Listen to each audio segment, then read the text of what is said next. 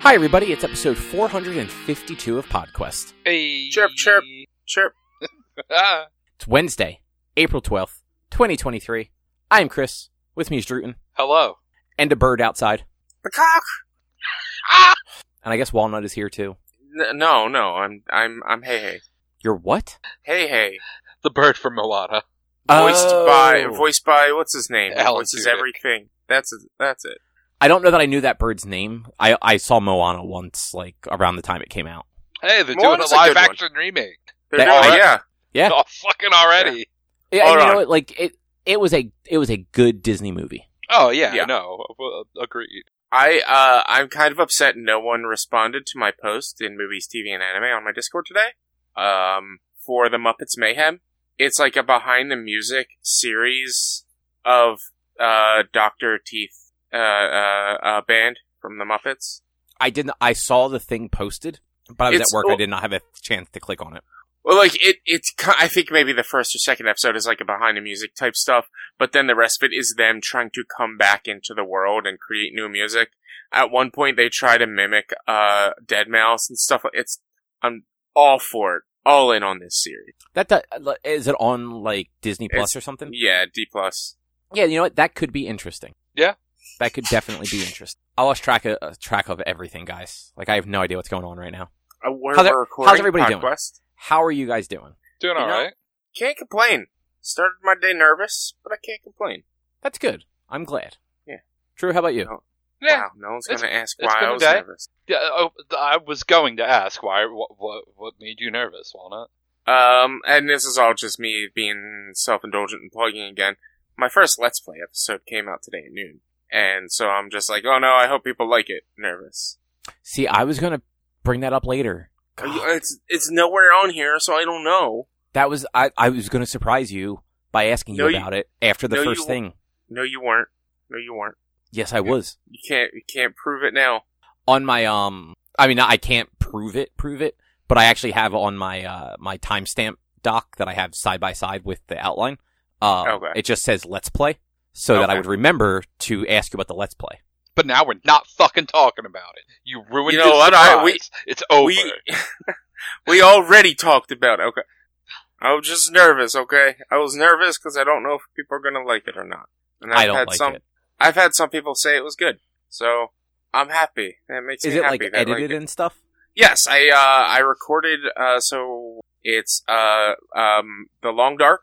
Um, it, I'm doing it on the second to hardest difficulty, Stalker difficulty, and I recorded for about 45 minutes. Was able to cut it down to just about a half hour. Um, and then my next episode, I might be recording tonight, if not Friday, and I plan on cutting that a little bit differently so that try. I want to get it under a half hour. Um, but yeah, it's edited down so that like just me walking is cut down, or um, if I'm checking every cabinet, if there's actually a little bar that like has to like scroll around to like this is how long it takes for you to check a cabinet.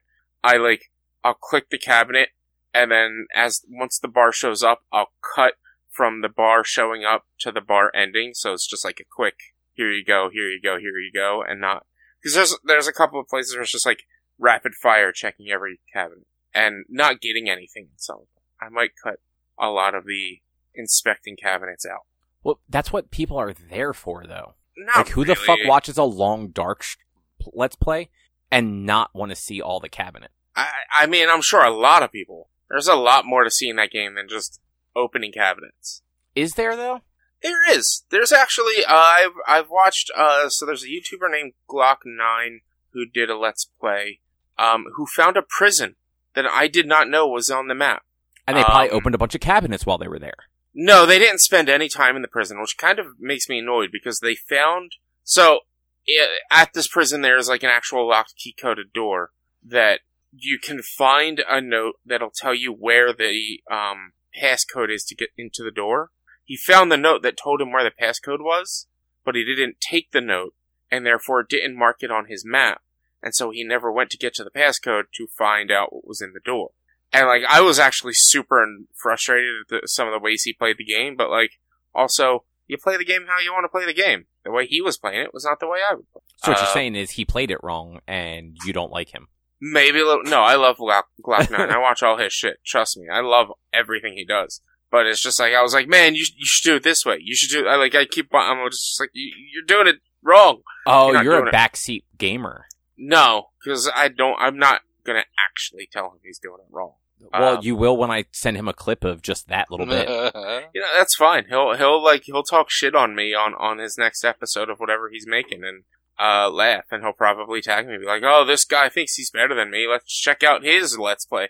And maybe I'm better than him. Maybe I'm not. You never know. We're gonna go with not, but only because it's your first try. Bless you. Thank you. Was that you It's that not- I wasn't really sure who did it. It was it was me. Okay. Um I mean, it's not the first time I've played the game, but it is my first let's play. Yeah, that's why I'm I'm- assuming it that Yeah. like this is not like a shot at you. Like it's probably kind of bad because it's the first one you've done. Like Yeah. nobody strikes gold on their first one. Yeah, I, yeah. Um, but I I've watched through it because I had to edit it and I played it and I was like, you know what, this is it's not terrible. It's not it's it's it's like at least enjoyable if you like this game. Um, and so yeah, if you just if you guys have a chance to look up, uh, uh I think it's B Walnut or it's Let's Play the Long Dark Permadeath, and it's B Walnuts on YouTube. It's um check it out. Right. Well, with that out of the way, um, are you doing? Not are you doing? I'm sorry. It's it's one of those days. What's on the agenda? On the agenda, Cobb wants to talk about Apex Legends for some reason. I'm shocked. Um, then me and Drew played some board games on Saturday night. I almost said Friday night. Uh, then I started watching a new podcast, listening to a new podcast. Um, you You wrote watching words. on there, Cobb. No, you wrote watching on the thing, Cobb. Oh, is it not like um? It's not no, like a it's- YouTube it's- show. No. No, it's a podcast. I don't know anything. I've never fucking heard of this before. I said it was a podcast. Did you? Fucking, it's the one with Jeff Goldblum in it. Yeah, I have no idea what the fuck you're talking about. Yeah, I said I started listening to a new podcast called Dark Dice. Well, you called it an actual play, so I think I assumed there was a YouTube element to it, and that you were But just I- watching it on YouTube. fair. I, but it, it is an actual. But I just assumed it was a YouTube one. But I said listen. You may have, but like I started listening to a new actual play called Dark Dice. I think I saw the actual play part and just ran with it. Whatever. So my flub up was Cobb's fault. Um, and then Cobb, you started watching uh, Mythic Quest. Um, no, he started listening all, to it. What are you talking You about? start. You started listening to Mythic Quest, and then we all watched Pitch Perfect 2. I actually more so listened to it, but honestly, that show was mostly audio bits, and it was great. So you didn't really have to watch. it. Um, but yeah, that's the show. Yeah, that is going to be a show. Um, so Rich, how how are you doing with Apex? That's actually why I put it on here. I I'm doing slightly better than I expected. Um, it- I ju- Real quick, just to roll back for anyone that doesn't know. So you were trying to get your rank up before like a reset or something, right?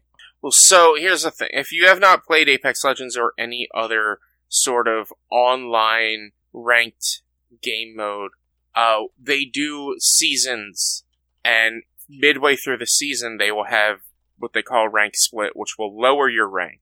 Um, so, to like the the rank before. So if you get to silver, you go back to bronze. If you get to gold, you go back to silver, and so on and so forth. ju- just to I- also real quick clarify: A, not every game does this. B, Apex hasn't always done this either. It's relatively it's- new in Apex. Yeah, it's how it, it's how they've been doing it since I've been paying attention to the rank split over the past. Um, It's so, only been like the last three seasons. I mean, then it's only over the last year that I've been paying attention to it. Um, but currently they're in season seventeen, Drew, I believe. It's sixteen or seventeen. I don't and remember for sure. um, as a uh, celebration for me reaching 300 followers on Twitch, I decided to do Apex, a month of Apex in ranked mode, uh, which is now just turned into the full split. So the end of the season, 30 something days, like 35 days of me playing Apex Legends ranked. I started on April 4th because that was the day the split happened, so if I had started prior to that, I would have lost any progress I made anyway, because I, I know I wouldn't have gotten above silver by then. And if I, so starting after that worked better. Um, so I've, I've been playing since the fourth. I've been playing Apex since a little bit before the fourth, but on rank since the fourth. And as of yesterday, which was the 11th, by the end of yesterday's stream, I reached mid, almost to the end of silver four. So it goes, you start at bronze four and it counts down to bronze one, and then it goes silver four all the way down to silver one, so on and so forth. you actually so- start at rookie three. Well, yeah, you, you start at rookie, but once you get out of rookie, you never go back to rookie. It's oh, you're always in bronze from that point forward. Oh, really? So like you, Yeah. even if you don't play for like an extended period, it won't like drop you. Yeah, because rookie is like the training. It's like this is teaching you how ranked works and things like. I'm oh, Because Okay. I did. Going I did to say that's rookie- also not true. I, well, I mean, I, I'm just. It's not actual training, but it's it's the people who are just jumping into ranked, and it's like here's how ranked works. Well, uh, well that's of. what I'm saying The- is the- you can the go only- back to rookie. I've I went I jumped into rookie two seasons ago, and I've not gone. I've jumped out of rookie two seasons ago, or a season ago, and I never went back. I, I mean, started in bronze. maybe a season, but like going way back, I played a lot of ranked Apex, and I was almost gold.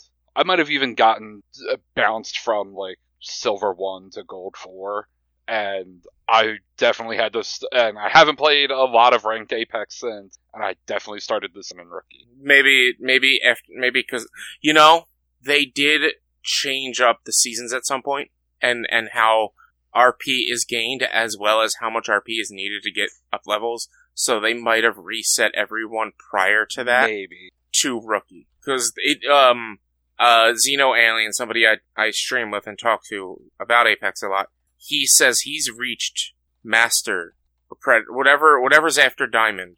He's reached that once or twice in the old system, and in their current system that they have, he can barely get out of platinum. But the amount of RP that he has would have gotten him to a higher to master in the past. So like that's how drastically they changed. He is a lot further. He has a lot more RP, but he is still further behind than where he used to be. Gotcha. Um, but yeah, so that's like the basic gist of of ranked. Um, and so I have been playing ranked. I am out now silver four. I have about 130 RP left to get to silver five or, or silver three. Um, and if I, the way that it works is from in bronze, you just need 500 RP per rank to rank up. In silver, you need 600. I'd actually be, I actually, I think I'm under 100. So I would actually be the next rank up if I were still in bronze. That's how fast I went through. I, I started yesterday at bronze one and made it all the way to the end of silver one in one stream, which was, felt great. Well, good job. Yeah. It um it all it's all going to turn into whatever I end the month in will determine a celebratory stream. Um, if there's a chance I could go back. There's a chance I could fall back to bronze. So what's your have- punishment if that happens? So if I cannot end the month outside of bronze, I have to play Mega Man X8, the worst game I ever played.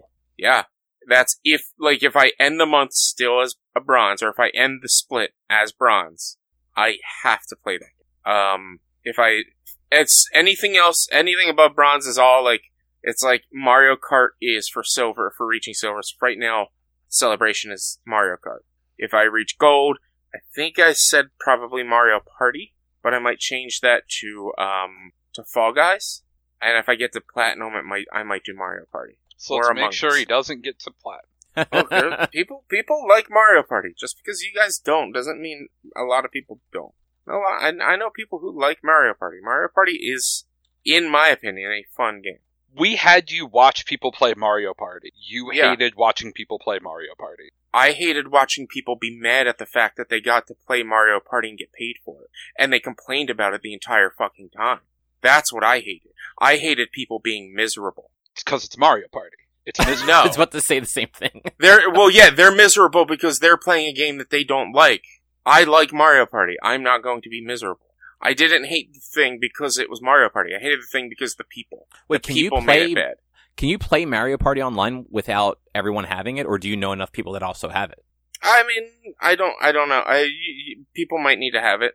Um, I, I don't even have it, so I'd have to. Oh, buy I thought it, you did have it. No, I, I haven't gotten it, so I'd have to buy it. But I do know enough people who I know four, at least three people that have Mario Party. Um, but it's just like the reason that's in a higher tier is because like it's it's a fucking Mario game, so it's gonna be 60 70 dollars. I kind of don't want to buy it just because I'm gonna play it maybe once or twice because the people I do know who have it, we're not gonna play it that often. Um, and I'm just it's it's a party game. I don't want to play it unless I have people to play it with. That's, I mean, yeah, like that is not a game you want to play by yourself. Yeah. No. But yeah, congratulations on getting your your rank up, as it were. Thanks. Uh, everyone had faith in me that I'd get to at least silver. So, I, I, uh, the, the real celebration is going to be when I, if and when I reach gold. Um, but I feel like over the course of the past week alone, I've gotten better at planning, at communication, at knowing where to go and things like that. The hardest part for me and for anybody I've played with so far is really fucking Broken Moon, the level. That's just the worst level, and that makes this rank grind harder because no one likes that level, no one really knows that level. And like I it has me considering changing stream days just to avoid that fucking Really? Yeah. That I, I Drew, you could probably agree. Like I don't know how I think I don't know how you feel about Broken Moon, but most people I talk to do not like Broken Moon. I can't tell you what level is what. That's how little Broken- I give a fuck about Broken the Moon is levels. the- I think they're all fine. Broken Moon is a level with all the zip lines and stuff when Catalyst. Actually, I might like that one more than the others. I I don't I don't like it just because it's it. I mean, it has the same issue that like people have with Stormpoint, and that I kind of have with Stormpoint, but Stormpoint actually does it a little bit better. It's there's it's it's very big, and there's a whole lot of nothing in between POIs, and it's if it, because of the easy ways to travel around with the zip lines, you get into a firefight, everyone's on you right away. Like you can't. You, there's not a lot of one v ones or or or three team fights. It's once you get into a single firefight, you have at least four teams come on you at, at once. And it's just, there's no way to actually, like, even easily third party if you hear a fight. And I just, I don't often have good experiences dropping in that, in that map. I, Can you pick your map, or is it does it No. auto pick like just No, Whatever. so it's, it's on a rotation. the way, yeah, it's, uh, there's a rotation. So if you're playing in non-ranked, it's every 90 minutes a new map comes out. When you're playing in Battle Royale, if you're doing their, uh, uh, LTM, um, like it's like the Battle Royale, the gun run and everything else, that's I think every 15 minute change, 30, 20, maybe 15 to 30 minutes, uh, it rotates. But in ranked, it's daily. So every day at noon, it changes to the next map. Oh, okay, I didn't realize that. Yeah. But like, But if you're saying people complain about the one map having being too big, but then all the people just wind up in the one spots when fights happen. I, like, I feel like they try to mitigate all the people being in one spot by having a bigger map. If you have a smaller map, everyone's just going to wind up bunched up together. And like, But- so you're complaining about a thing that they're trying to solve, But no, the, but then the, you're the all problem, just doing it anyway. So it's like, No, the problem is honestly to me, it's the zip lines. It's too. It's you're able to travel too fast around the map, and there's you get you'll get say they're in in a I I don't know how say like in a 500 meter radius. There's three POIs, and they're all 250 meters apart from each other in a triangle somehow or something like that. You can get to each of those very quickly, but between the POIs, there's nothing. And that's where it's like, all right, well, this, this kind of sucks. Like, there's, everyone converges onto these several spots, and then there's nothing in between. There's no good cover or good areas to find cover. Uh, and and it's just like, it's, um, if you're not at a POI, you're kind of screwed. And, I feel that's every map in that game, though. Eh, Like, and then there, and then there's just Promenade, where everyone decides to drop at Promenade when there's no good loot there, which just Oh. sucks. yeah. I mean, like I said, I don't know. I don't really see how that map really is any different from any of the other maps when it comes to that. Like, all the maps have things to let you be able to get to other spots quickly. Like, that is how that game is designed. Yes, but like, and that's the thing. Like, Stormpoint and and and Broken Moon are two that have a lot more of the ways to travel from spot to spot quickly because Stormpoint and Broken Moon they have the the cannons, they have the zip lines that zip you around. There are the like the the the drop zips that you can go up on. Uh, I can't remember World's Edge and um uh, uh King's Canyon and even on um Olympus, but they don't actually get you that far. They don't help you move that far, and to get to them, you're you, you can't get to them as fast as you can get to some of these zip lines, and it's I don't know. I've I've also kind of noticed that normal Apex audio issues happen a lot more in Broken Moon than they do in any other map. Well, that sounds like a personal problem. Apex needs to fix their audio, man. That's another thing I've been seeing complaints about lately, and I don't know that I get them. I don't know if that's a PC thing, but like, Ugh. I, yeah, I, I've seen the complaints. I'm like, I don't know. I, I hear this game fine. I, I can it's tell just you where shots are coming from. it's not the shots. It's footprints, it's footsteps. People will be right behind you, and you will not hear them. I also don't have that issue. I've I it's it as dumb as it sounds, it's very selective. There are times where I and I've talked about this and I, I've even showed it on streams and stuff. Like, yes, I can hear exactly where they are in this building I'm standing right next to. But then there's other times where they just they'll take a zip up and I don't even hear the zip. And they'll sneak up right behind me and, and, and blow me up without without even knowing that they were there. And it's just like it is. It's like it's not all the time, but there is a lot. It is a lot more that I have audio issues than I than I don't. Inch- yeah, again, I wonder if that's a PC thing. I know Xbox players have the issue. Um, so I don't know. Fucking res- respawn. Yep. Respawn. Yes. Yes. Yeah. I was gonna say Epic. I'm like, no, that's Fortnite. That's the wrong one. Yeah. Mhm. Um, anything else you want to say about Apex though? No, I'm ha- I'm having fun with this. I am. It's Good. It's Are- and you're still playing the rest of the month. yes. Uh, it's going to be until let's see. I think there was 27 days left in the season yesterday.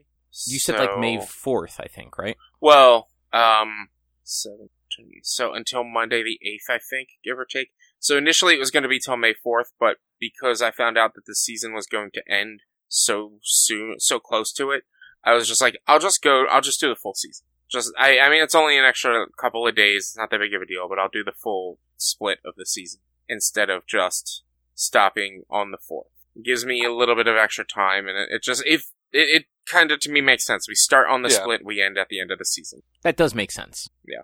Yeah. So I Well- think it's about the eighth or something like that. Okay. Well, how how did you guys feel about these games you played? Um, so we played what three? Well, four games technically. Drew. Um, first before my nieces went to sleep, we played Grape Escape. I was gonna say I silly. didn't play Grape Escape. You did. Yeah. though. It's it's which is silly. It's it's it's a kids game. Yeah, they, they get little around things up. forever. I've I've never seen it, It Um, it was around in the nineties. I can I remember the fucking commercial. but like if you if you've never played, you get like little Play-Doh dudes that you squeeze into a mold, and there it's like you have your green Play-Doh, your red Play-Doh, whatever, blah blah blah, and you turn them into little grapes.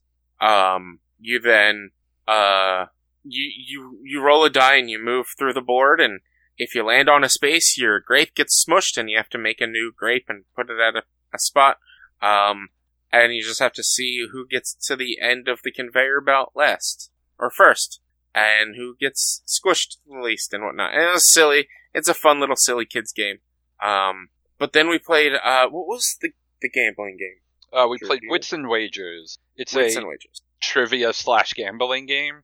So all the questions, the answer is a number. Uh, everyone writes down their answer, and then you put the answers on a board, uh, and you sort them from lowest to highest. Okay. Uh, and then everyone bets on what they think the right answer was, or uh, who was closest without going over. Uh, and the version we played, I guess Eric got the Kickstarter version at some point, and Yeah. it has a Vegas. Of course he did. of course he did. Has a, a Vegas theme where before all the answers are shown, for ten to one odds, you can just bet on the person you think is going to get the right answer, and that is how uh, Me Richie and and my won. niece won because so it was. She was like, "Can I play with you?" And I was like, "Yeah, sure." Uh, and so uh, in the game, you get two uh, two coins. One that represents hundred dollars. One that represents two hundred dollars. You have you have to play those every round, and you get them back every round. So I would Okay. hide them. I would hide them in my hands and have her pick. I think out of what the ten rounds or whatever we had, five six rounds we had, she picked the two hundred coin five out of six times, and uh, I, we would always ask her, "Do you want to guess who got it right before knowing what the numbers are?" And she said yes. And of the however many rounds she guessed that, I think she guessed it four times. She got it right at least three hmm and got us two thousand dollars each round. And Good so on her. with those being ten to one, and then all the rest when they're sorted lowest to highest are like five to one, four to one, three to one, as it gets closer to the middle number. Yeah, and then it goes up as it gets further And from then- the middle. Yeah. because it's like the the highest guess and the lowest guess are like the higher odds because they may be less likely, and then like the the two closest guesses are like the lower odd. And we because we were playing with what six people hmm or something like that, the middle portion was taken out, whereas there's like an exact middle, which is only like two to one, Two to one, or something. And then the Vegas version also has a you could bet on either red or black, which were the three highest guesses or the three lowest guesses. Yeah, and it, it uh, it's it's a quick game. It doesn't take too Yeah. Long. A little a little bit of guesswork and thinking.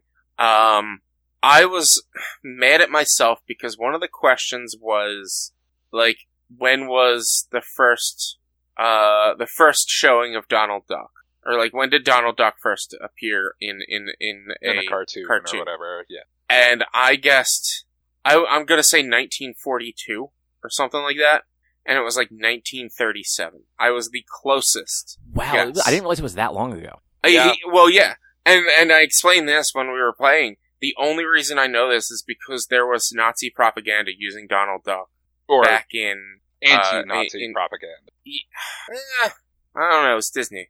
Um, Fair. uh, back in back during World War II era. So I do remember like that being pre like within the early 1940s. So I wasn't sure how long ago he was he was introduced, but I knew it was like pre 1942. So I What did you- just like Sorry, what did you say the name of that game was? I just realized I didn't type it. Wits and wagers. Okay. Yeah. Um. But yeah, and, and a lot of the other questions were just very similar to that. Anytime there was a history based question, we all just guessed through. Um, It's, Even though it's I got like for- almost none of the answers. Right? yeah. when when you guys initially like were talking about it for some reason i i was thinking more um do you guys remember there was that like stock trading game i forget what it was called the um only it was like card based though like yeah, like the, on- yeah, Pit? that's um. Are you thinking Pit. of yes pit for some reason in my head i thought it was more like that until you started describing and you're just like oh yeah and there was a question about donald duck i'm like oh i am totally thinking Yeah. in the wrong direction Yeah, no.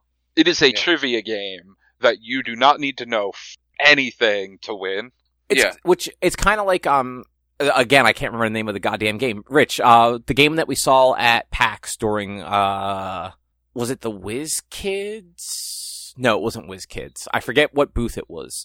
But remember we saw that one game that was um it was trivia, but it was like kind of hard questions and the concept was you actually bet your stuff based on what you thought other people got right, not Oh, necessarily was on like- what you got right. I, I, it was like that university type game, and like you had to convince people that you were more right Yeah. or something. Like you had to, you had to make the guesses that were more right. Yeah, like you had to more right. you, yeah, you yeah. basically like wagered based on that. Like, yeah, yeah. If- I, I don't, I don't remember the name. Um, I can't remember the name of the booth. Uh, for some reason, it would be like always fun or something like that.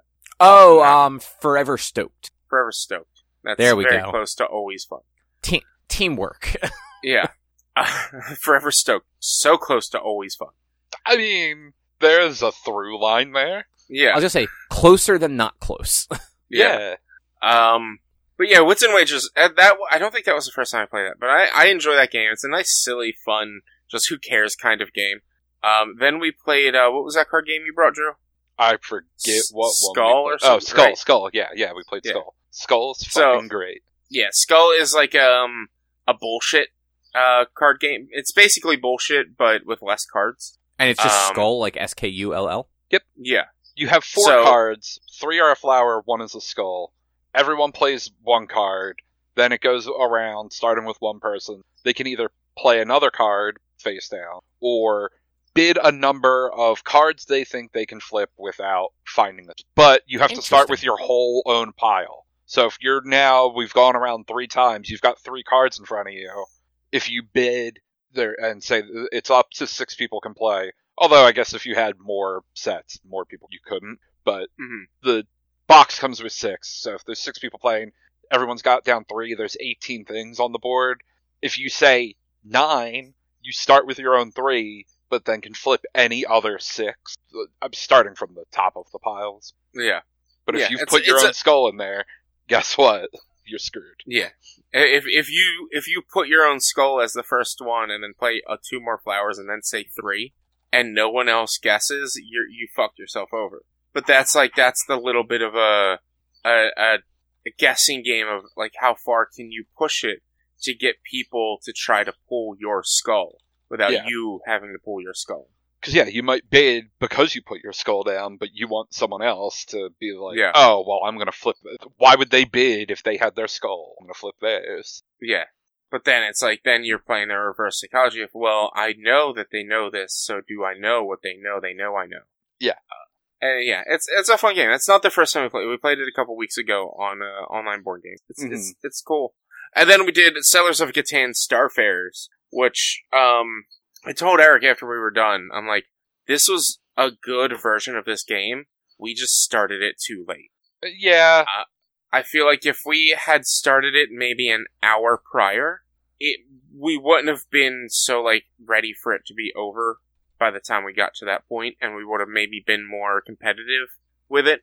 Um, but So it what's is- the? it's I, I assume it's um like space colonies instead of islands yeah. or whatnot. So it's yeah. So it's Settlers of Catan. It's um. It's actually instead of you being on an island where you have to build roads to travel through the island and, and create um uh, uh different different settlements, you are exploring the galaxy and you find star systems. You can go from from star system to star system, uncover and discover what's there, and you can either make trade connections with uh, certain colored uh, uh, uh, tiles, um, or you can like place colonies between island or not islands between planets, uh, and things things like that.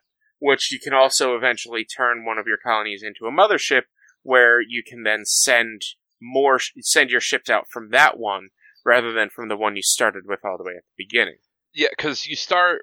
Your starting planets are all on one side of the board, and then you have Hmm. to travel across the rest of the board, finding the other planet, the trade Yeah. stations. Are, and the planets uh in in uh as opposed to how settlers is where like the whole island is uncovered once you start in um in starfarers it's everything is flipped over and you don't know what it is until you get there and what it could be is nothing um which and so- somehow we randomly had essentially the entire.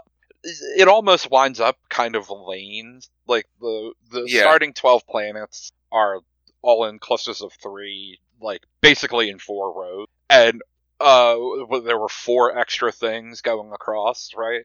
something like that four or And- five i don't know The very top row, I'm pretty sure it was four, so, so a total of five in the row.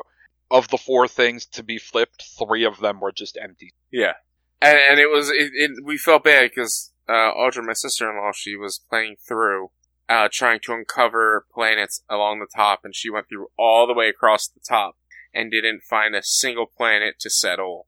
Uh, she found a, st- a space cow. I know there was a cluster of planets to settle at the at one point that I uncovered right before her turn, and she was like, "I was about to go there," but like finding a planet doesn't really change like you, you finding a star system doesn't add points to you. It's settling the star system like that that adds more points.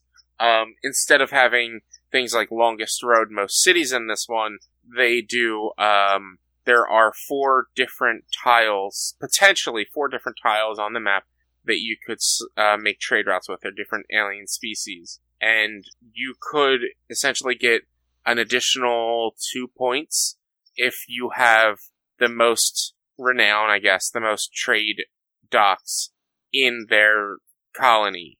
And so that's where that's where the fighting back and forth for like the longest quote longest road would be is oh well you got the green guys and you have two on there but I can place three on there because I have enough resources and everything to put three which then means I can take that from the green guy but I'm also going to go to the pink people and I'm going to put one on there because no one's got one on there and now I have four points from having uh, the most trade routes with two alien species. They um they kept the dice roll where like you get supplies based on your dice rolls, same as basic Catan, but they also incorporated which streamlines the game very nicely.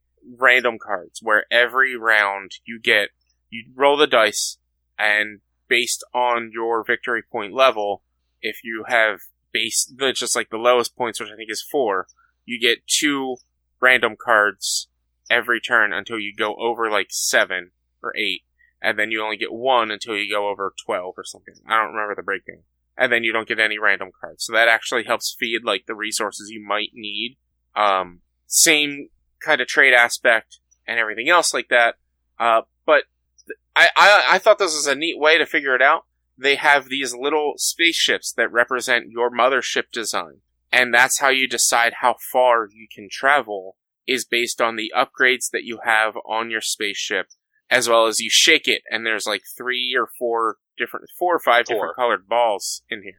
Well, I think Well, you could I- get multiples yeah. of colors as well. So I don't know. There are four, four different, different colors. I don't know how many different balls. Yeah, there's, I don't know how many different balls, but you shake it, and based on the two balls that show up at the bottom uh, uh, where your thrusters are, determines if an event card gets pulled or if you how many spaces you can move. Um, and then you have to add cargo pods and and um, lasers and things like that to be able to do other events. It's just honestly, it's just very. It's a different. It, it's different enough of the original game that makes it. I feel like people like Drew. You don't like the original game. I feel like you might have enjoyed this one a lot more. It's better, but it's a better version of a bad game, in my opinion. It's still so random. It's still like kind of bullshit. It was more interesting than just base Catan, but it's still Catan. Like, I, if I had to play a version of Catan again, I would want to play that version. Well, you have to play it every time. You know, I have still never played any Catan. It's okay. It's Monopoly. You would you would you hate roll it because dice and random dice. shit happens. And Yeah, guess you what? would hate it you could roll it's- stuff on your turn. You roll dice on your turn. You might get nothing from it. You might do a turn where you didn't do anything. Yeah, That seems about right for for games, right? That- That is at least the thing I can definitely say I like more about this version of Catan than basic Catan. Like, okay, maybe the die roll at the beginning I didn't get any resources, but I then still like do something that mm-hmm. Can give me something. Yeah, yeah. I, I, I'll say though, like in this version at least, there was even my turn, like across everyone's turns. Let's say because there was four of us playing, no, Mhm. five, four, Four. four of us playing. Let's say we had, I don't know, fifty turns. I maybe only didn't get resources in five.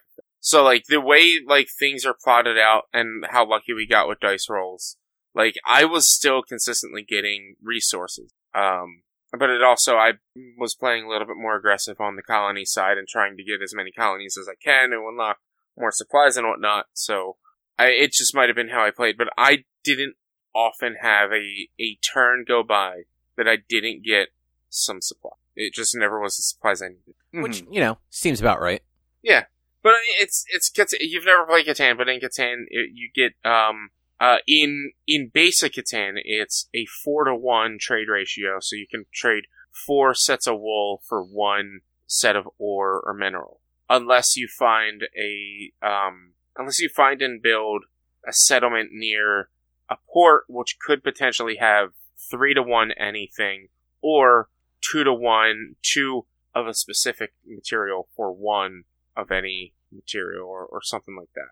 Uh, this game, it's just flat out. You don't have to be anywhere specific. You don't have to own anything specific. It's just flat out three to one everything except for one that's going to be two to one. And I think it's always goods is two to one, or at least that's how it was this time.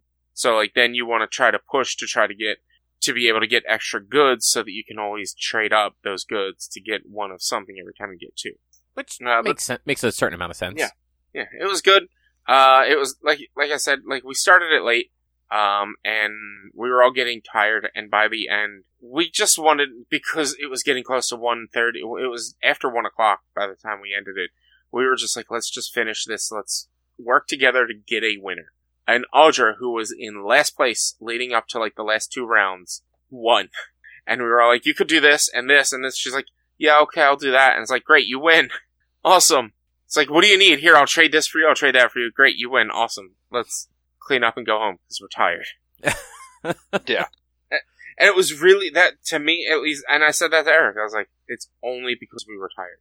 It was late. We started it late. That's the only reason we wanted to rush these." Yeah, that's the downside with some of those games. Like, you don't n- realize how long they'll take, or you think they're not going to take as long, and then all of a sudden it's been like two hours, and it's like, yeah, oh shit, it's one in the morning. Like, everyone is fucking tired. yeah. Ugh. Well, anything, any other games or anything you guys wanted to talk about? No, Nope. I didn't play any other board game. Well, then, Rich, how is this Yes. Dark Dice YouTube series you're watching? Uh, so this um this uh um ah shit I can't think of any sort of old school media thing words right now. Intel this Intellivision series that I started listening. I know Intellivision's a game, a game. I, I don't care. Uh, so Dark Dice. Um, it is an actual play. It's a D and D actual play with uh a, a little bit more of a darker story, and they they come out right out like during one of the first episodes and let you know like this is meant to be very difficult for the players. Um, they use a sanity uh system to where like if they reach 20 sanity, then they go crazy and like end up fighting each other. If they reach a certain amount of sanity, they might start mistaking people for things, and it adds into like the role play, um, uh, uh, uh, like their role play of like, oh well, I saw this, so I swear it was you, even though it wasn't them. They just th- they saw something that they were wrong about because they're just going a little bit crazy. Um, and it's just like it's overall it, it's it's very well produced. And one of the interesting things that they do with this, uh, hence why Jeff Goldblum was on it, is they will play the game and they will record themselves playing the game. They they they're they're across the world. They um so they play online and then they will actually transcribe the game to become more of a story and they will voice they will get actors to voice some of the NPCs and other characters. So the players themselves are voicing the, the characters, their characters, but the DM is hiring Jeff Goldblum to voice a key NPC. And That's and fun. so yeah, it's very interesting. So it's like anytime there's a new NPC or when they're just doing things and not like it's not very important, uh, not necessarily not important, but it's like it's him describing the scenery and what's going on, or even in combat, it's not just them sitting there, roll the dice, I do this, this happens. It's they take the combat that could take an hour and they boil it down to two minutes, two to three minutes of him just telling you what happened. They do this and then this and it goes here and then it goes there. And like, I don't know if it, if they, if he does exactly word for word what happens in the combat, but he like, they'll pepper in some of like the one-liners that the players might try to go for and whatnot while describing the actions of the characters. But like, they don't, they, they stress that this is an actual D&D game. There are dice rolls, but they don't stress the dice rolls in the actual play itself. They, they, perf- they do what they can to transcribe and perform the actual play, uh, post the game being played, if that makes sense. Yeah. And it's just, it's, it's very cool. It, it can be very rapid at times, uh, especially like in, there was like, there was an entire 30 minute episode that was just him describing a combat session.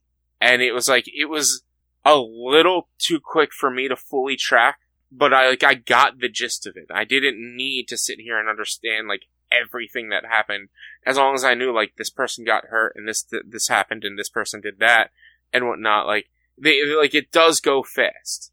Um, but it's just, it's very cool. It's a very interesting, dark story. Um, and it starts off, I'm only less than 10 episodes in, and episodes are around, like, I'd say between 20 and 40 minutes long each. I think there might be an hour episode here or there. There's a lot of episodes. Uh, they're in at least two or three seasons now. Um, I have them just all queued up on my Google podcast, so just as I have time, I just click it to play it and let it keep going. Um, but it's just, I, I really, I enjoy it. It's, it's a different way to perform an actual. This way, like, there's not a lot of downtime in it, and they're telling the story, and they're telling what happens in the story. But they are also, like, at times you'll hear him say, that would require a whatever check. And it's like, if, like, the player asks them, it's not him saying it as they're playing, like, you know, give me this. It's them, like, voice overing, voice overing, voice over.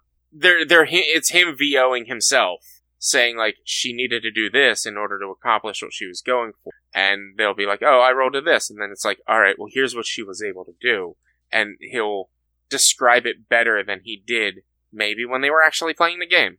Um, and I think I like that idea. I like the idea of like recording it and then writing it down to see it to make it work better than just sitting there and, and like you getting all the ums or uhs or the the downtime of somebody trying to figure out what their score is or or or what's actually going to work and what's not going to work. I, I like how they're putting this together.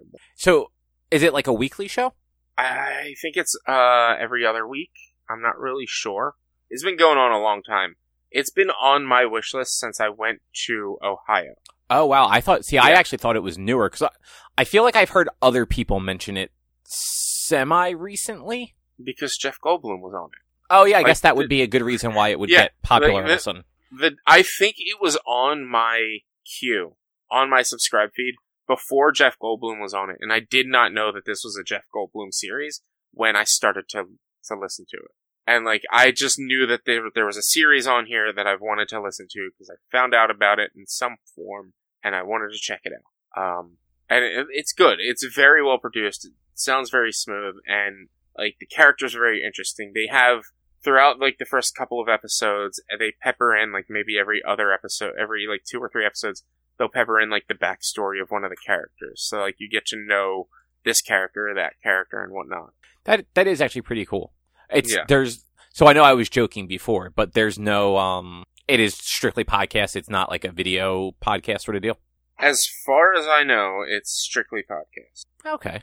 Yeah, it's not like I because Critical Role just released a new podcast thing that they're doing midst, and it's like you can listen to it as a podcast, or if you watch it on YouTube, they have like minor animations for it.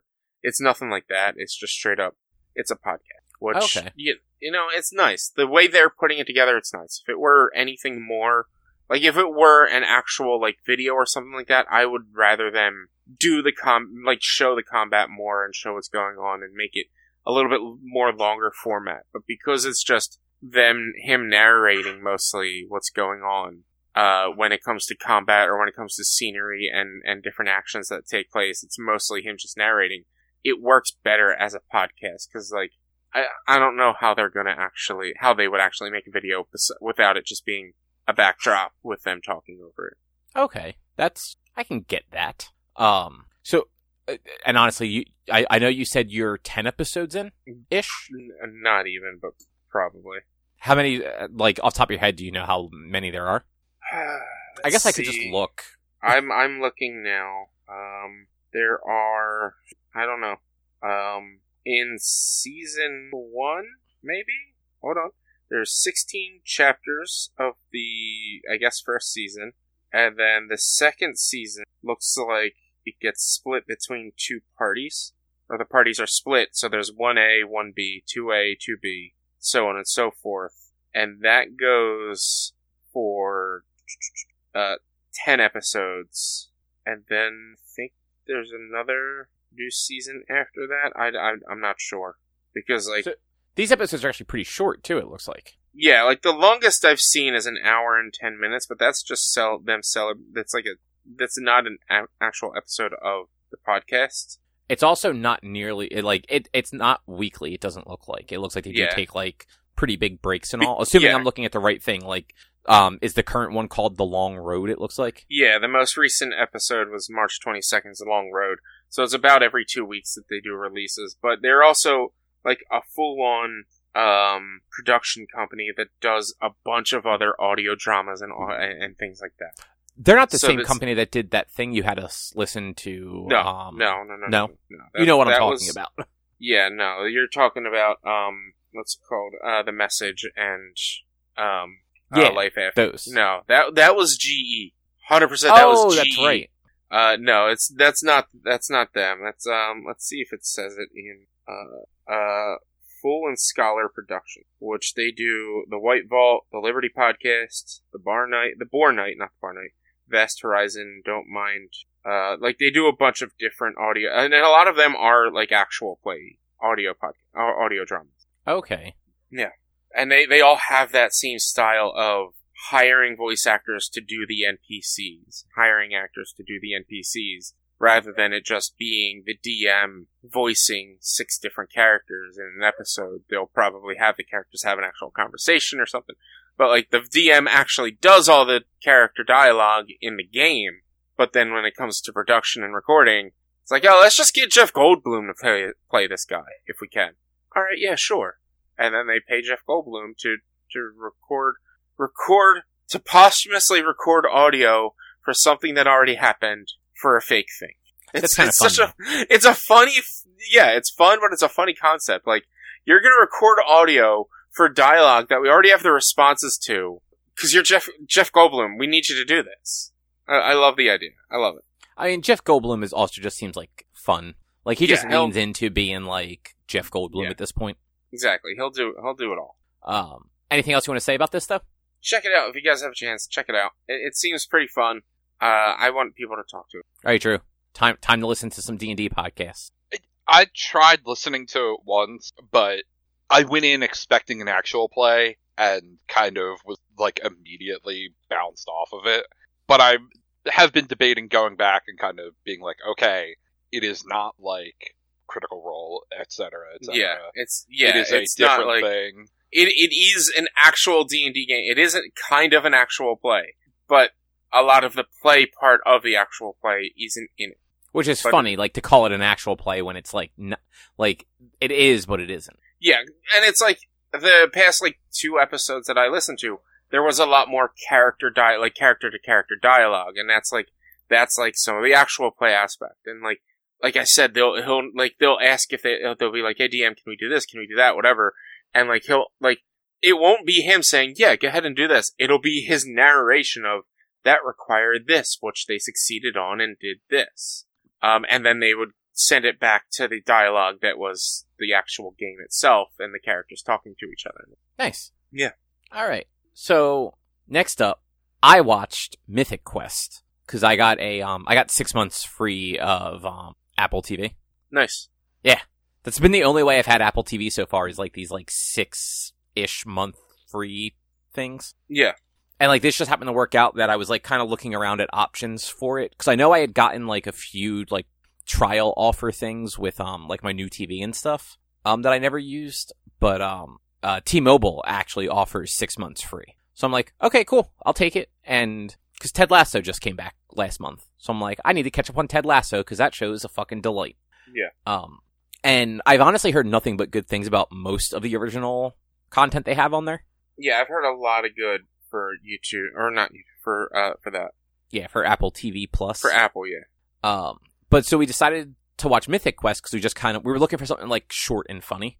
Um, and holy shit, is that show funny? That's like good. they did a really good job with that show. Um, do you guys know what it's about? Vaguely. So it's a video game studio that does an MMO, um, like in, in the in the vein of WoW. And the the first season is them leading up to the launch of their latest expansion. Um, the very first episode is literally them arguing about the design and implementation of a shovel. Their lead engineer wants the shovel to just be a shovel. She just wants it so that you can dig in the game because the game it features like persistent um terrain changes. So like if you dig a hole, that hole will actually stay there. Um, but then Rob McElhenney, the the creative director of the studio, wants it to be like this golden like weapon that is like the best weapon in the game for whatever stupid reason. Um, he Mhm. spends an entire episode just beating um uh watermelons with an actual shovel in a mocap suit, trying to get like the right swing and stuff down for cracking people's heads open with it. Nice. Um, but it, it, they also do not mind making some pretty fucking racy jokes. Um, that because they're willing to lean into it ends up being very funny. Um, in one of the episodes, um, they find out that their game is basically being overrun by Nazis. um, yeah, like just all over their game. There's just legitimate like people in there like making their characters do like Nazi salutes and on voice chat just spewing hatred. Um, so at a certain point, they managed to like segregate them into like an isolated server somehow, and they just let them live in that server by themselves, just treating each other like shit, essentially. Um, and they don't know it, so it, it's even better. But at one point, they're using the shovel and they dig a swastika, it's a bunch of dicks making the swastika. Mhm. And um, Rob McElhenney's character looks at it on like a screen and goes, "Well, that's German engineering." Uh, I'm just like, "Wow, you got just bravo." Um, and then like ten minutes later in that same episode, they're they, they were basically going over like things that are bad. Um, and somehow like somebody brings up like, "Well, what what a pedophiles fear?" And this one girl goes, um, puberty. Oh God. I'm just like, okay, so this is this is the the the level we're setting this show at in like the first two episodes. Yeah. um, but yeah, it's it's just it's really well done. It's obviously like very satirical of game design, but like also if you ever like read articles or books or stuff like that or listen to people that have been like involved in game design, like it is it's hyperbole, but it's also not in some ways. Like just the way that like a creative directors are sometimes like like Ken Levine's are often noted as being very nitpicky and will just kind of walk in one day and be like, I don't like any of this anymore. Scrap it all. We're starting over. Um, Mhm. And like that's very much what like Rob McElhenney's character is like. I mean, he- he fucking calls himself Ian. Like his name is Ian. Um, but it's got um, it's got Danny Pudi from Community Yeah. as the monetization manager or whatever. So, it, oh, whoops. Hang on a sec. Wow, he broke it. he did. He Can't just believe fell into a portal. Yeah, I think that's what it was. He's just gone. I'll never come back. I accidentally like whacked the microphone and it knocked all the little um the little like ropes off of it to keep it like suspended. Oh, you're back. yeah. Um, How are the dinosaurs? they're okay. Okay. But yeah, so so he's in it as the um as the monetization guy who his entire job is just finding ways to cheat people out of money. hmm and like he leans into it. Like he, he's very good at just like i don't care what any of you want. I just want to make money. So we're just going to put a casino in this fantasy world. I mean, it makes sense. does it though? Why not? like, if if you want people to make money off of, if you want to make money off of your game, you offer people the option to buy money and go into a casino and spend the money that they just bought. Because they're not winning real money, they're winning fake money. But people will be out there to buy money to go into the casino to win fake money. I promise you that. oh it yeah hundred percent would work, and it definitely makes sense for a skeezy slum, uh, skeezy. I was gonna say skeezy slum bag, but you know what I mean, skeezy scumbag. i mean it Sleazy does scumbag. it's just funny because like they put this thing in the game and it's a fantasy world like there are no modern looking anything in here except there's this fucking like modern skyscraper casino with like neon lights in the middle of the fucking woods That's great. Yeah. Um, apparently, I, I was reading online. Ubisoft is actually like involved with them, which I vaguely remember Yeah. hearing. So like Yeah. they're helping to make sure that like like when they show in like quote unquote in game footage, like it looks like in game like like a game could actually look. Whereas sometimes when you see like movies or shows that have like video games in them, like they don't look like video games. Yeah, Uh-huh. I mean that makes sense why they put a, a tower uh, as the That- uh, casino. Yeah, they they have also name dropped quite a few um, Ubisoft games, but other games too. Like um, they talked about uh, The Last of Us at one point. So like you know, they're they're definitely naming actual games. Yeah. Um, I'm trying to think uh, other like notable stuff about it. They like many shows, they did a COVID episode where everyone filmed it like from their own homes, basically over like iPads and Zoom meetings Yeah, which it, it culminated in one of those um like it was a faux Rube Goldberg machine where everybody set up like a piece on in their video that would run off screen so that if they timed it right like it would look like the ball rolled to like the next person's screen to continue like its path nice. it was it was pretty cool i'm sure it i'm sure it actually took them a lot of setup to get that to work Yeah, but it was fun. Yeah, I if you have Apple TV Plus or can get like a, a trial for it or whatever, I highly recommend checking out Mythic Quest. It's it's three seasons right now. It's like I want to say it's like ten ish episodes per season, and they're only about a half hour, so it's not like it's a it's not a huge commitment. Hmm And while you're at it, also watch Ted Lasso because that show is a fucking delight. you should probably watch Severance. That we are definitely going to watch that too. Um, but that show, from what I hear, is not a delight. It's just a really good show. Yeah, yeah. That's um. I I may or may not have my parents uh log in information for Apple TV um, that I have not used because I have Android. So the only way I can actually use Apple TV is either on my PS uh, 5 or on my PC. Which you haven't had your PS5 turned on since what, like 2020? No, uh, a month maybe. what did you play a month ago on your PS5? Um, Fallen Order. Oh, that's right. I forgot you played that. Yeah, played that in February. Yeah, that's right. I forgot. I It take took it back. me took me all of March to play Tales of Arise. Literally, all but two streams in March for Tales of Arise. And it took you all of April to play Apex Legends. That's not. I mean, yeah, you're right. You're right. But Yeah, maybe I won't argue. ever have. You can't argue because I'm right. May, I mean, it took me all of April to get to whatever rank I'm going to end in Apex. But Fine. there's no end in Apex Legends, so it didn't take me all of April to get to get through. I said fine art. God. Uh, I, I'm going to keep going. But yeah, so Mythic Quest, very good, worth watching. Um, it's worth watching as long as you're not easily offended, because like I said, like it's obviously satire and hyperbole, but like they do say some offensive shit in there. Um, the, like one other thing that's actually funny, but also like fucked up funny. Um, there's a there are two characters that are um playtesters. Um, it's Ashly Burch is one of them, and I don't know who the other girl is. Um, at one point though, the one girl gets like moved to a different position and um this guy gets brought in as like the replacement and he is he is the epitome of like douchebag game guy but Uh-huh. not not like call of duty bro like like douchebag like um actually kind of guy Okay. um, where at one point he says he's sitting in the room w- with Ashly Burch's character and goes like, "Look, I don't want to sleep with you," and she goes, "I'm gay," and his response is, "I could change that." like just the worst. yeah. Um, and he also looks like he's like 50 and his job is game tester.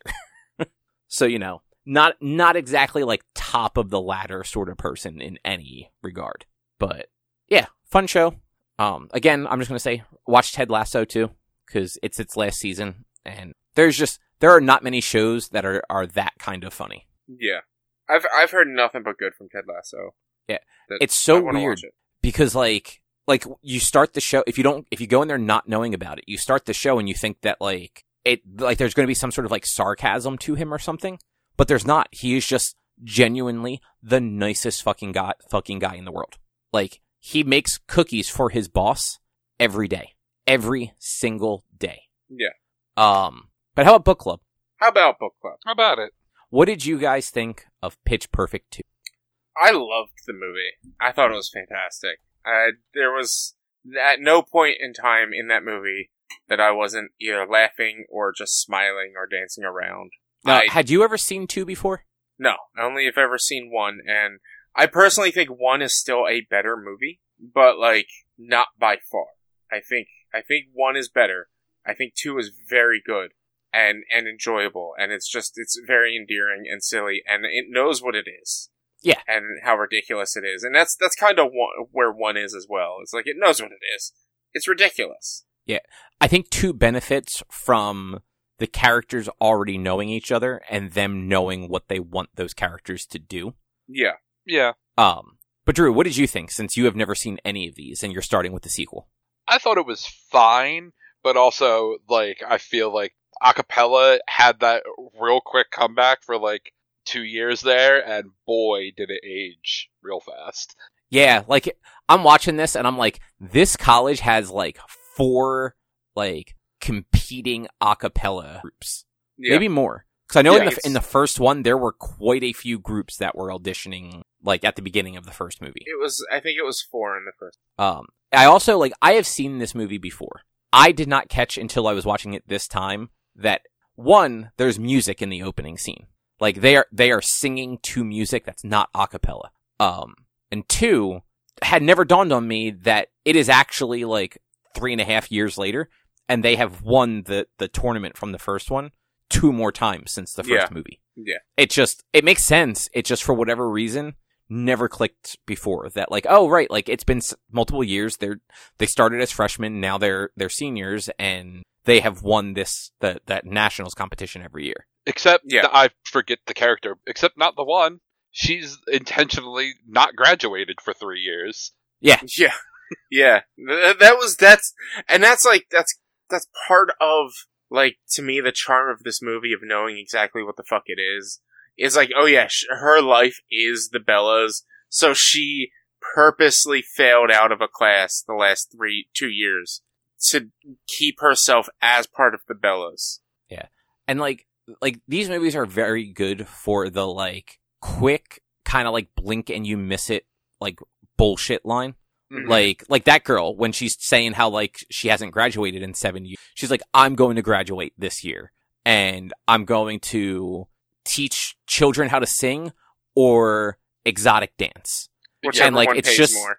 yeah it's just said with such conviction conviction and like no one like bats an eye at it Yeah. that it's like you could almost miss it I Mhm. when she was doing like she was like I it might not seem it, but I've been afraid to move on, and everyone's just like, "N- "No, we we could we could tell you, you're a mess. Like we get you." like I was like, I like this is good.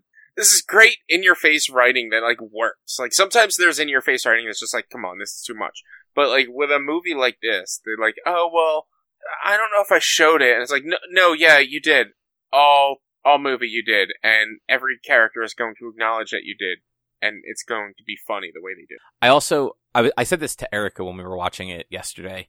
I hope so. There, there's the scene when they first get to the camp and like they're all going to sleep. Um, Mm. and Anna Kendrick goes from facing the girl who hasn't graduated to facing like the one Asian girl who doesn't like like she speaks very quietly. Yeah, Um, and that girl just like sticks out her tongue and licks her nose. yeah. And like that scene just seemed so random. I kind of hope it was just improvised and it just it worked and they went with it, so they just kept it in in the movie. yeah, Because like if that was scripted, I feel like I don't know, just something about that scene just didn't seem like it sh- like it could have been scripted. Mhm. Uh, can can we talk about the fact that uh, the Green Bay Packers were singing "Bootylicious" and like that just that made the movie for me as the Green Bay Packers singing "Bootylicious." Yeah, that that was very good. Like like them being there and um what's his face um David Cross like introducing the Green Bay Packers, Uh-huh. Yeah, and then like um what's his face Clay it's Clay Matthews. Yeah. Um, when he's like so excited for that last category, and then it's finally their turn, and he just freezes. He's like, "I don't, I don't have anything, guys." Mhm. Yeah, that, th- That- those weird little like like sing offs, and I I've never seen the third one, but in the first two movies, those weird little sing offs Yeah. tend to be like very fun. the the, the sing off in the first one is very good. This one was a little bit more like I, as dumb as it's going to sound, it worked better in the first one. This one because it was just like oh, college a cappella groups meeting up at a at, one of the college pools and doing their sing offs to see to ch- test everyone's chops. But like this one was like just randomly like oh yeah, some dude just finds random a cappella groups that three of them are of the college that we're following, or two of them are of the college we're following. One of them has the main character from the previous, has one of the characters from Well, so that graduated. group that group was in the first movie too. Were they? Yeah, um, At- Adam Devine was not part of it. Yeah, Um, 'cause but- Adam Devine was in the Treblemakers. I don't think Questlove was part of it either. But um, the guy from Brooklyn Nine Nine, um, Joe Lo Truglio. Did yeah, Just call Reggie Watts Questlove. Yes, I thought it was Questlove. No, that was definitely Reggie Watts. Oh yeah, no, I definitely thought it was Questlove the whole time. Ninety-nine percent sure. I've only seen Questlove on like Jimmy Fallon clips like three times, so I just thought that's who that was. Um, but I can't remember the other guy's name either. Um, the taller white guy in that group, th- those two, like the two like older white guys, were definitely in the first movie because there's this scene where they're they. I want to say that the Treblemakers win like the like a competition and they get into some like confrontation in the hallway with those older guys that had no right being there. Oh, um, fucking Turk was in it. Turk was in the group in the, in the first movie. What- I don't remember.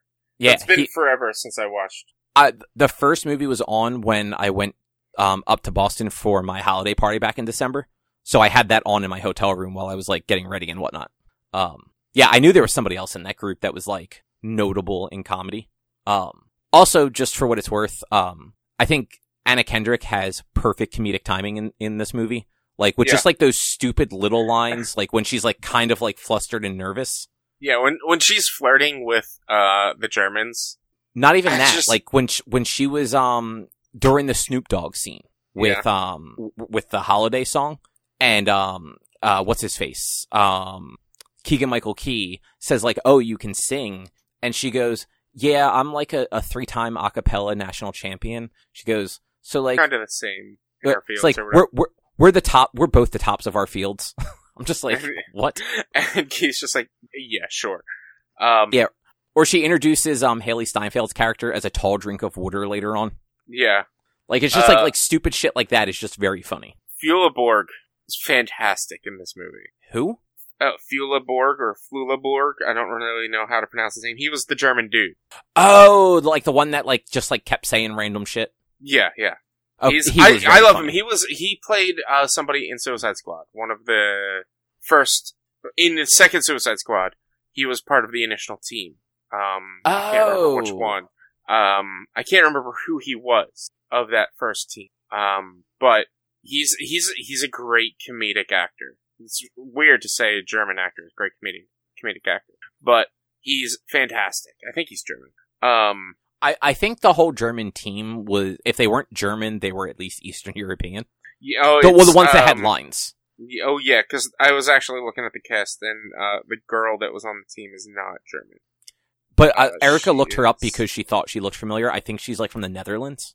Danish. She, yeah, Denmark, but which right there, all right Yeah. there. yeah, yeah. And I mean, like, I think the Netherlands actually speaks Danish in some parts of it, or it might be like their second language or something like that. I, I'm sure. Like, there's that's all. Yeah.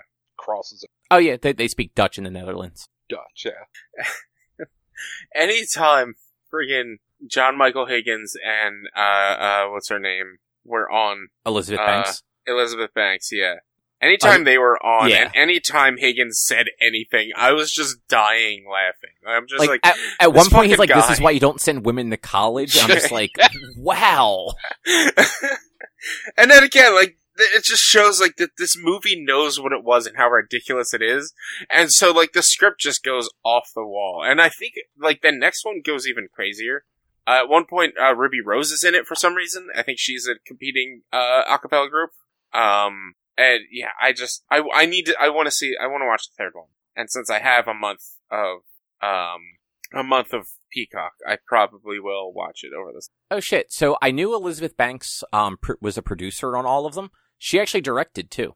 She yeah she directed this. But yeah, like there there were just a they knew what they like we said before they knew what they were doing. Like like they had they knew their humor for this one. Um, like uh, what's his face? The the the guy who was way too old to play the high schooler like last year in that other musical. Um, Ben something, right? Drew, you watch musicals. What's that musical about the, that um fucking Broadway Alex was in? Oh, uh, Dear Evan Hansen. Yeah, that one. Um, the the kid from this movie that um the he did he did magic. hmm Um, I can't think of his name. He's kind of Um, famous though. Ben Platt. yeah. There it is. Ben Platt. Um, when he like when he first meets um Hailee Steinfeld's character and he says something about wanting to cut her in half, and the other guy's just like he does magic. It's only weird if you don't go with it. like, okay, sure. Yeah. That's that that tracks. And then, Oh. we, anytime, uh, what's her name? Uh, uh, was it Chloe? I guess was uh was the main was the main blonde haired girl. Um, the- You mean the the, the three time senior? Yeah, yeah, the three time senior. I think her, was was that Chloe? I guess so. Cl- Any Chloe's the one that that like she well she wasn't blonde. She had red hair. whoever it was, it was a three time senior. Um, she, anytime she was just like, "This is the worst thing that ever happened in our lives," and then you had the the Hispanic girl. She was like, "My brother tried to sell me for a chicken once," and it's Yeah. just deadpan looks, and she's like, "But you're right. This is worse." Or I she had like one other line, and then it's like, "Well, what are you gonna do when you graduate?" Well, I'm gonna get deported, so I'm probably gonna die trying to come back to your country. And I'm like, wow, that I was not expecting that. Yeah, like they yeah they don't pull punches with a lot of that stuff. No. Yeah. Um. Anything else though that you guys want to say about Pitch Perfect two? Next book club movie is gonna be Pitch Perfect. I don't think Pitch Perfect three is on Peacock. It should be. It's not. No, because like for whatever reason those movies are scattered all over the fucking place. Also, um, careful because who knows what um that director. It's on Hulu. It's you need a premium subscription, so it's definitely. It's yeah, it's not on Hulu. Actually, like it's on like whatever you can add on to Well, yeah, Hulu. yeah, yeah. So it would be Direct. TV looks like they have it. Um, but like yeah, it's all subscription or rentals. I, I mean, I might, I might rent that this weekend. Do it. What's the worst that happens? It's a bad movie? Probably not. The f- Yeah. the first two are funny. Um, but Rich, what is the next book club pick? Uh, you know, I completely, completely forgot to think about this and look this up and figure out which it was going to be. But I have a movie in on my list that we can find that it has a notable actor in it or notable director. Um, I've been wanting to watch this. I believe least show it is a Prime Video movie. It is Super Eight. Okay. And that is J.J. Abrams. So making it a little difficult. Hopefully, we can find a couple of other J.J. Abrams movies to watch over the next couple of weeks that are on other services. So like he hasn't done a lot of movies, has he? I, mean, he's Force Awakens, Star Trek, uh, Cloverfield, Star Rise Trek, of Skywalker. Rise of Skywalker. Yeah, I mean, he, he- did he do Cloverfield? He did Cloverfield. He did the original Cloverfield. And Why is that not on here? I mean, I'm looking through. Um, uh, all right, the director. He, Oh, he okay. director for There- Cloverfield. So their filmography, like his filmography on Wikipedia, is just not organized well. Like some stuff are in like a nice table, other things are just in an unorganized list, and it it varies depending on if he was only a producer or if he did more than one thing. Like it's quite a Yeah. mess. Apparently, he was the writer on fucking Armageddon. Oh wow. Huh. But yeah, I, But so we got if if we can't find enough that has him as director, a J.J. Abrams production movie ri- written anything J.J. Abrams has his name on, I think. so to be to be fair, um, the the things that I wrote down and put numbers next to when I had you roll the dice, um, it was director or producer because I thought there was a chance that like Mhm. you know maybe like one of us will have like a very specific thing that like the director isn't super notable, but usually if it's a well known enough movie and it got a real release, it probably has at least a producer that Yeah, yeah, ha- has produced other things. Yeah. So like that does open up a lot more like like the mission uh, Mission Impossible movies, um like the good ones, not the the original ones. yeah. Ghost Protocol. Um, you can do the, uh the other Cloverfield movies. The first one he directed, I believe, but the others No. he only No, produced. he's o- he's only a producer on any of them. Oh, oh, I thought he, I thought they, I thought he did more than this. Nope. Um, I thought he, I thought he was a bigger director than he is. Nope, Um, he has directed he did one, a- two, three, four, five, six movies. So he did television for over a decade Yeah, cuz he went from um Let's watch a whole season of Alias. I why or Lost. Let's watch all 6 seasons of Lost. let's watch all of Lost. I'd rather Um, watch I'm not- Alias. I'm not against that. but I've yeah, been he wanting did to um, rewatch that. like starting in 98 he created directed wrote executive produced and theme composer for felicity and then alias and then lost hmm so like while he didn't write and direct every episode like he was heavily involved with all three Yeah. shows so like that's why if you look his his directing like didn't really start actually yeah his first director credit in movies was mission impossible 3 in 2006 Mhm. so wow i thought somebody else did mission impossible 3 Maybe I'm thinking Mission Impossible 2. The first three Mission Impossibles I don't think are all that good. But like the later ones, pretty good movies. Yeah, the, like the later ones I hear from Mission Impossible are pretty good. But uh, yeah, so I'm going with Cloverfield or not Cloverfield. It's Super Eight. Uh, that's been a movie that I recently, within the past couple of months, before we started doing this um whole like every every like like we like set of movies match thing. Uh, that's been a movie that I added onto my list a while back. I know last week I I thought about doing Spielberg, but I just I I and we could have done uh Indiana Jones, but I just I wasn't hundred percent feeling Indiana Jones. So and I did forgot to look up other Spielberg movies. I mean, you So- can probably name a movie and there's a good chance Spielberg was involved. in. Uh, uh, absolutely, absolutely. Star Wars. Jaws. We could be watching fucking Jaws. Um, but yeah, we're gonna go with we're gonna go with Super Eight, which yeah, I, I even I you guys can't see it, but I started anytime I thought of a movie, I would look it up and find out where it is as well. So I had it written down so I knew if it was available or not. And so yeah, Yeah, Super Eight is on Prime. Just Watch is pretty accurate for that stuff. I just normally when I'm looking up movies, just check what Google says. So my my problem with Google is it sometimes will tell you it's available somewhere. Um, because like like you said before, it's available on Hulu if you have a subscription to like Showtime Well, or something. I mean, that's the thing. Like, if it says Hulu premium subscription, then it's not on Hulu. It is on Hulu, but it's not on Hulu. It's on a different service through Hulu. And that's like, so I'm like, I look at that and it's if it just says Hulu, then it's like, all right, it's on Hulu. But if it says premium subscription, then I'm like, all right, then it's not Hulu, or we have know. to do a trial. Tomato potato. Potato, No, I said it how I meant. Tanjiro, tomato. Um, anything else you guys want to talk about though? no, No. I don't think so. All right. Well, in two weeks, we will talk about Super 8. And other than that, if you would like to find more of our content, you can head over to www.one-quest.com.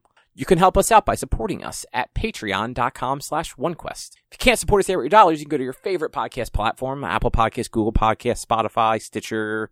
Rate us, review us, subscribe to us. All of it helps. You can also find us on social media, facebook.com slash onequestonline or at one underscore quest on Instagram and Twitter. Our YouTube channel is youtube.com slash onequestvideo, and you can always send us an email to social at one-quest.com. And then, Rich, you're playing a whole bunch of Apex for the next two and a half, three weeks. Uh, more Apex through the beginning of May, but keep an eye out on my YouTube channel for the Let's Plays that I'm releasing. Mostly because since I'm only playing Apex, I wanted a different game for everyone who doesn't care about Apex. So check me out, twitch.tv slash for walnuts, Monday, Tuesday, Thursday, and Sunday. And YouTube, it's just B Walnuts, um, or at B Walnuts on, uh, Wednesday, Friday, and Saturday for new videos. Cool. And with, with that, we will be back next week with something else to talk about. Thanks for listening. Bye. Bye.